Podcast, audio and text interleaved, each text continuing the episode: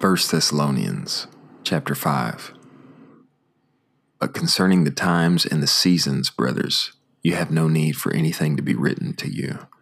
For you yourselves know perfectly well that like a thief in the night, so the day of the Lord comes. When they say peace and security, then sudden destruction comes upon them, just as birth pangs to a woman with child, and they shall by no means escape. But you, brothers, are not in darkness that the day should overtake you like a thief. For you are all sons of light and sons of the day. We are not of the night nor of darkness. So then let us not sleep, as the rest do, but let us watch and be sober. For those who sleep, sleep during the night, and those who get drunk are drunk during the night. But since we are of the day, let us be sober, putting on the breastplate of faith and love, and a helmet, the hope of salvation. For God did not appoint us to wrath, but to the obtaining of salvation through our Lord Jesus Christ, who died for us in order that whether we watch or sleep, we may live together with him.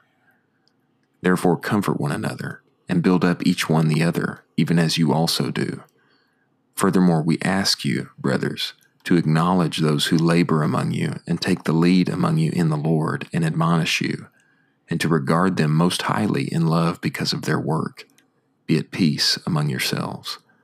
And we exhort you, brothers, admonish the disorderly, console the faint hearted, sustain the weak, be long suffering toward all.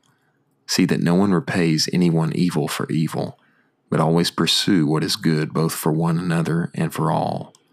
Always rejoice, unceasingly pray, in everything give thanks, for this is the will of God in Christ Jesus for you. Do not quench the spirit. Do not despise prophecies, but prove all things. Hold fast to what is good.